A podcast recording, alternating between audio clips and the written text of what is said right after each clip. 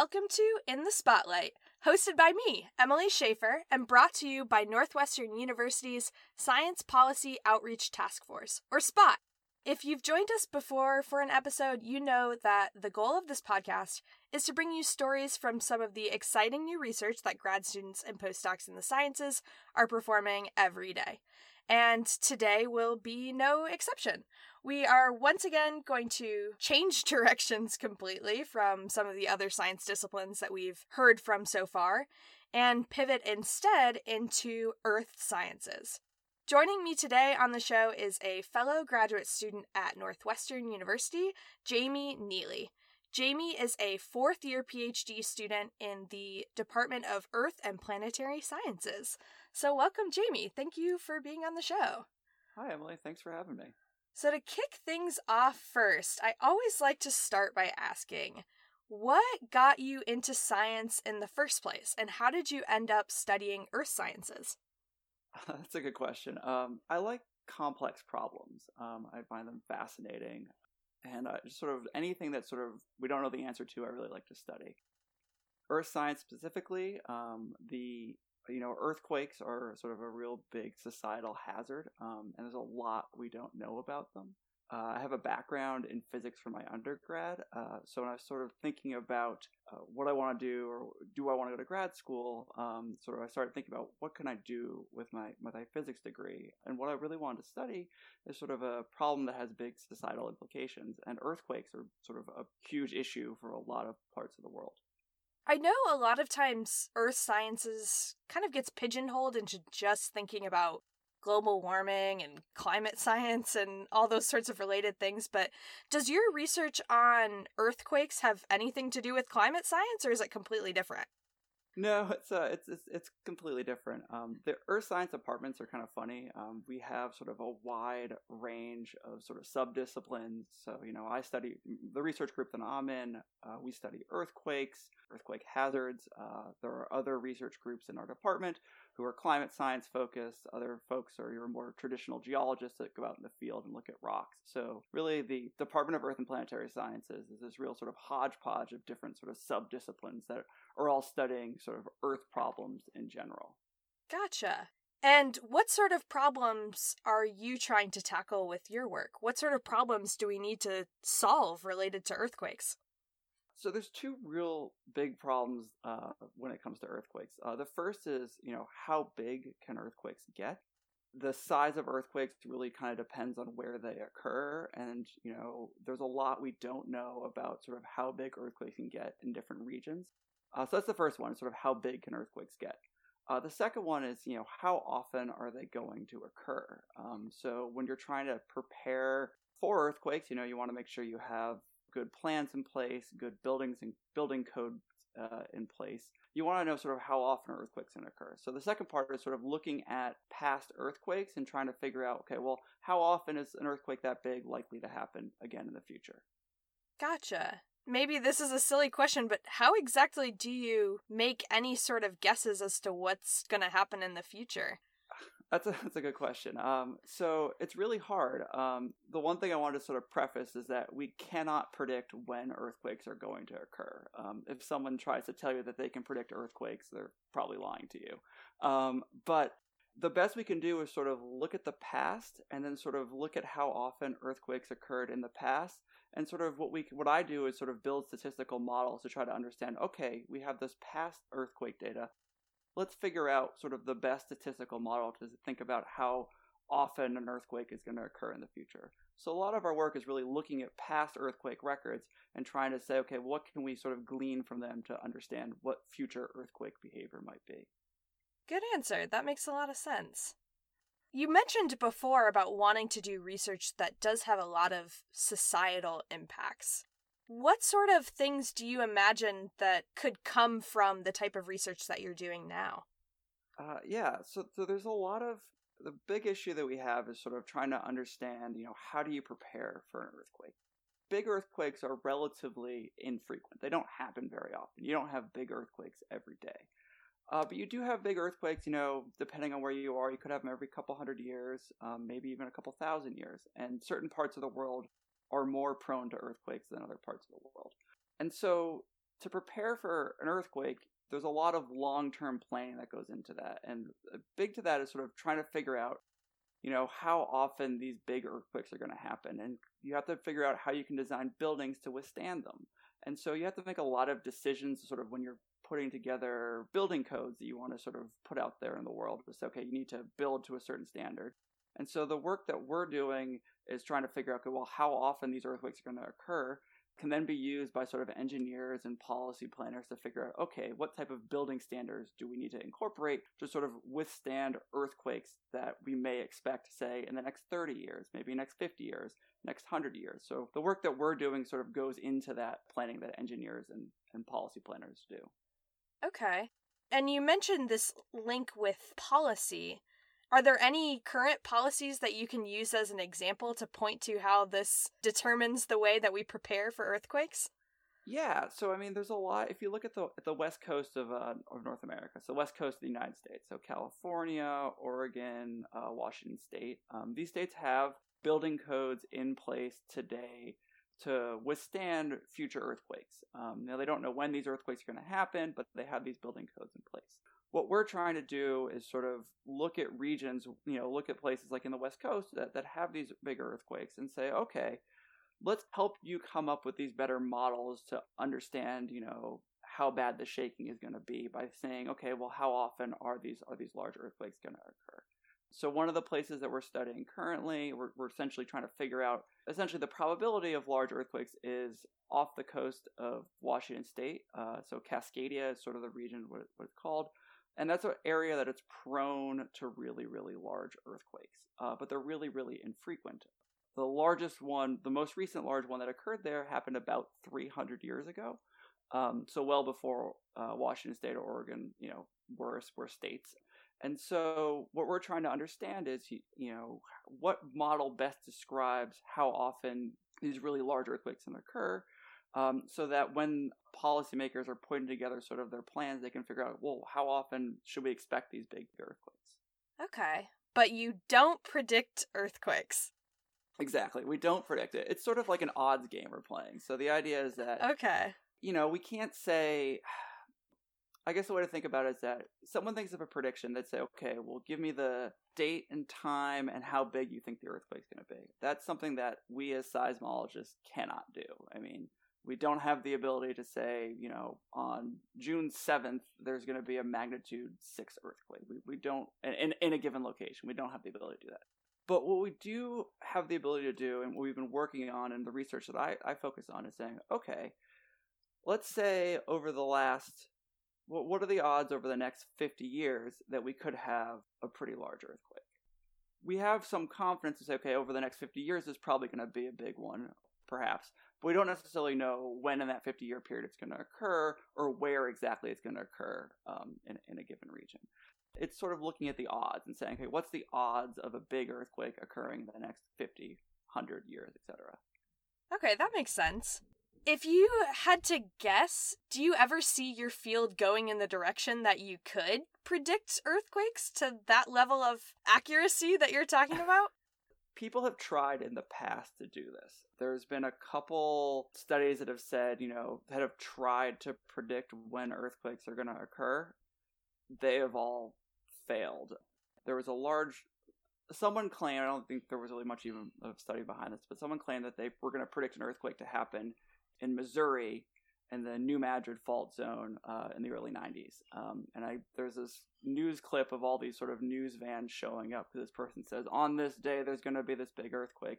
And all sort of seismologists knew this is not going to happen. This is not real. But it was sort of clear, a clear example of someone saying, yes, there's going to be an earthquake today. And it did not happen. And so there are people who are working to try to understand if we could better um, look at things like precursor signals, so signals that would maybe occur right before an earthquake would happen. And there's a lot of really fascinating research going into that now. But today we don't we don't have that ability to say, yeah, there's an earthquake going to happen. You know, we don't know if an earthquake's going to happen tomorrow or going to happen 50 years from now. I feel like I can visualize the exact scene you're describing because earthquakes get kind of sensationalized in pop culture and stuff. I can visualize this really crazy scientist being like, I'm warning you, the earthquake is coming.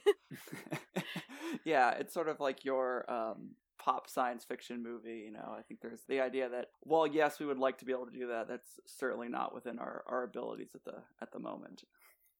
That makes sense. So thinking more about like what the general public understands about your field, when you see, mm-hmm. you know, pop culture or movies or whatever talking about these earthquakes, what do they get right and what do they get wrong when they portray your work? that's a that's a funny question. I mean, I think there's a lot of a lot of like the I think what they get right is that you know these are very destructive. I mean, earthquakes are very destructive. Big ones, you know, knock down cities have really pretty dire consequences for uh, societies, for people living nearby, infrastructure, that kind of stuff.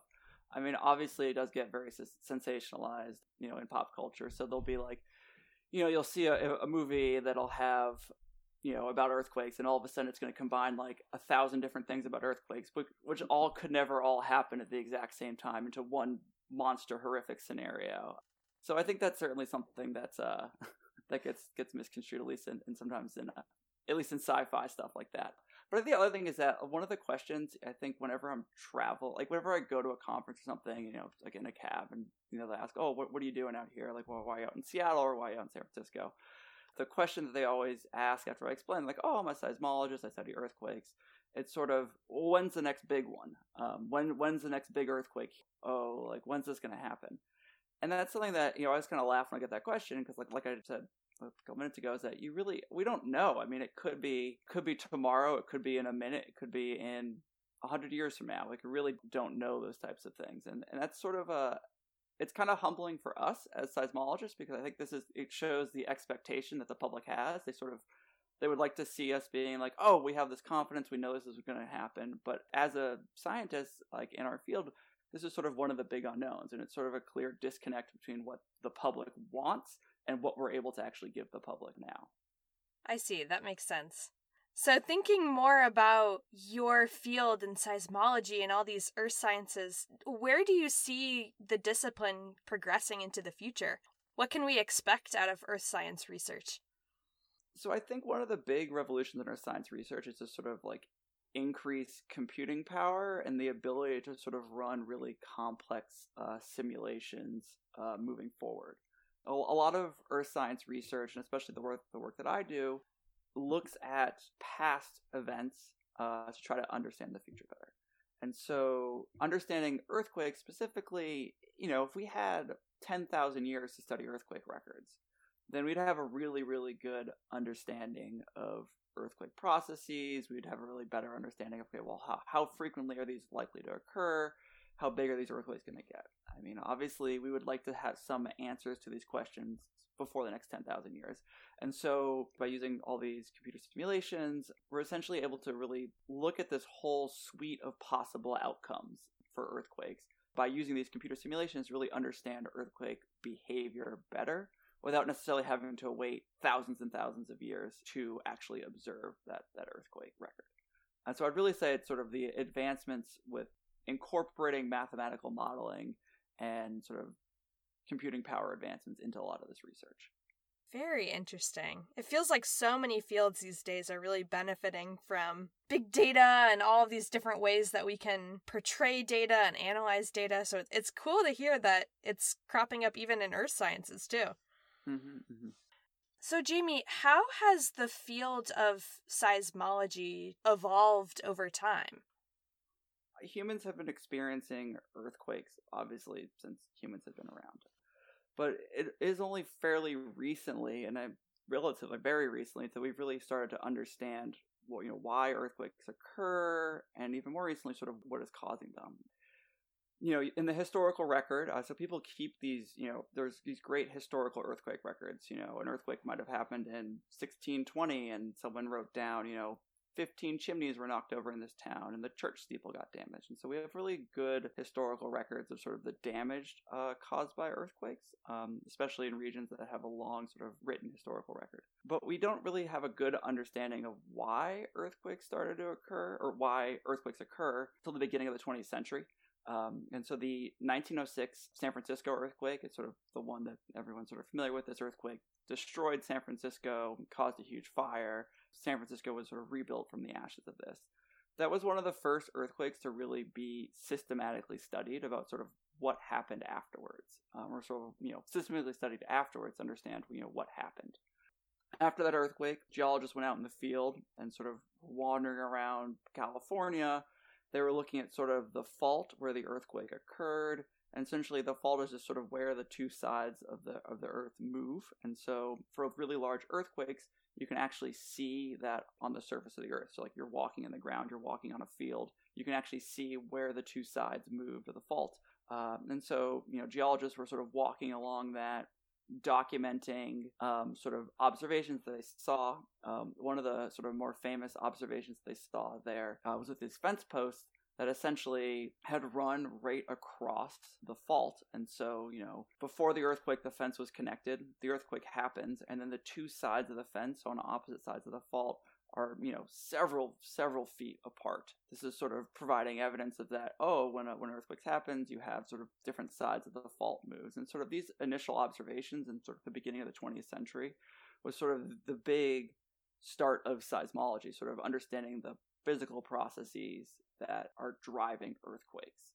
But even then, we still didn't have a great full understanding of sort of what really in the big scheme was sort of driving the earthquakes in total. Um, and it wasn't until the 1960s that sort of the dominant theory, sort of explaining why we have earthquakes, sort of really emerged, and that's plate tectonics. Like plate tectonics is uh, the idea that the earth has these sort of plates moving at the surface of it and sort of where we see the most earthquakes are sort of where these tectonic plates are rubbing up against each other. And while the idea had sort of been proposed earlier at the beginning of the 20th century uh, it wasn't until really the mid 20th century that this was widely accepted and sort of proven that you know this is sort of the grand theory that's explaining a lot of the earthquake behavior that we're seeing so it's really kind of fascinating that you know, earthquakes have been around. People have been observing earthquakes obviously forever, but you know, we're looking at maybe in the last 70 years that we've really truly begun to understand the processes that are driving this. Um, and there's still so much that we don't know about earthquakes just because, you know, we're still sort of understanding, okay, we now know the big picture, but there's a lot more in sort of the individual, gr- more granular detail that we're still trying to fill in today. That's really fascinating because I feel like, from my perspective, plate tectonics was always something that we were taught in grade school and just completely accepted. So it's it's kind of mind blowing to think that we didn't recognize that until quite recently in our history. Yeah, yeah. And if you think about like other sciences where it's like you think of more modern debates about things, uh, like in physics with like quantum mechanics or relativity, I mean, that all about whether those should be accepted or not at the beginning of the 20th century, and those are seem much more complicated than something like plate tectonics. Um, which think about it now, it's oh, it makes sense, but you know, the idea of it was still really radical when it was proposed. And the idea that continents are moving is is really fascinating. It's really hard for people to wrap their heads around because it occurs on such a long time scale. Yeah, that makes sense. I'm also really intrigued by the fact that your field has to parse through this like really old historical data to understand some of the earthquakes that have happened a really long time ago. And how do you get that data? How do you look through it? How do you incorporate that into simulations and whatnot? Yeah, that's a that's a good question. Uh, there's a, there's a lot of really good work both by seismologists uh, and historians. Essentially, what they go through is sort of just old written records people have been pretty good for you know in places that have written records people have often written down the damage that occurs from earthquakes. Uh, and so it's sort of in different forms depending on the country. Some places like japan have a really long written record of earthquakes. Earthquakes are very common in japan and can be very destructive. And so they have very detailed records going back like you know hundreds of years detailing you know when an earthquake occurred the damage that was caused by it, and the locations where that damage occurred. The other place, you know, Italy is another place with a really long uh, written record of these types of things. Obviously, certain places, if there, you know, if there isn't a, a long written record, we're not going to have this information. But there's been a lot more sort of recent attempts at this. The research group that involved with Northwestern, one of the things we've looked at is this project called CHIMP, which is the California Historical Intensity Mapping Project what we're doing is looking at written records of large earthquakes in California essentially over the last 150 years. This database that's one of my lab mates is, is running, what she has done is she's collected historical uh, written reports of earthquakes, and so some of them are in newspapers, and so there'll be a newspaper article about an earthquake that occurred in the 1880s, and then it'll say, you know, these towns experienced this damage. People in this town felt the earthquake, and a lot of times these stories are kind of these reports are rather interesting because it'll say, oh, so and so was startled and woken up in their sleep. Uh, but you can actually use the distribution or the location of these reports and how what people said in it to try to figure out how big these earthquakes were. Uh, so you can actually go through, read these newspaper articles. Uh, later on, the U.S. government actually started sending out these postcards, and they what they would do is they'd send these blank postcards out. They'd have people fill them out uh, with reports about, you know, oh, did you experience this earthquake? You know, describe what happened. Okay, where were you? Did objects in your house move? Did your bookshelves fall over? That kind of stuff. And then based on sort of the, the damage that people report, we have a, we can get a sense of how strong the shaking was in a location and from that information, we can then actually figure out how big the earthquake was. It's that sort of final product of like, you know, how big the earthquake was that I use to sort of in these simulations say, okay, well, we think an earthquake of a given magnitude occurred in the 1880s and another one occurred in the early 20th century. Then we can say, okay, we think earthquakes can get this big. Let's see if they can get any bigger. So really that's sort of how we're using this historical data. So we sort of take these reports and then you can actually figure out how big they are based on how bad the shaking is described in the in the report. Very cool. And then you apply that to try and figure out the future. Yeah. Very cool. Well, we've covered quite a bit of different topics today, but Jamie, I just want to ask you one final question. If me and, and everybody listening were to understand one thing about your research, what would you want to spotlight? I would say that that earthquakes, although they are often rare, they are quite destructive. And I think that the thing to understand is that if you live in a place where earthquakes occur, and they occur rather frequently, it's always important to sort of be prepared um, and have sort of a an emergency plan to, to deal with earthquakes. And no one can tell you when an earthquake is going to occur, but they very likely that an earthquake will occur at some point in the future if you live in a place where they're prone. Awesome. And if people listening today are interested in your work and want to learn more, how would you recommend that they contact you? Uh, you can send me an email. Uh, my email address is james at earth.northwestern.edu. Awesome. Thank you so much again, Jamie, for being on the podcast today. This was a really great conversation. I really enjoyed hearing about your work. No problem. No problem. Thank you for listening to In the Spotlight. As always, you can find this podcast on Twitter at Spotlight the Pod. And this podcast was brought to you by Northwestern University's Science Policy Outreach Task Force, or SPOT. And you can learn more about SPOT at our website, spot.northwestern.edu, or on Twitter at SpotForceNU. Thank you so much again for listening, and don't forget to rate, review, and subscribe wherever you've been listening to this podcast.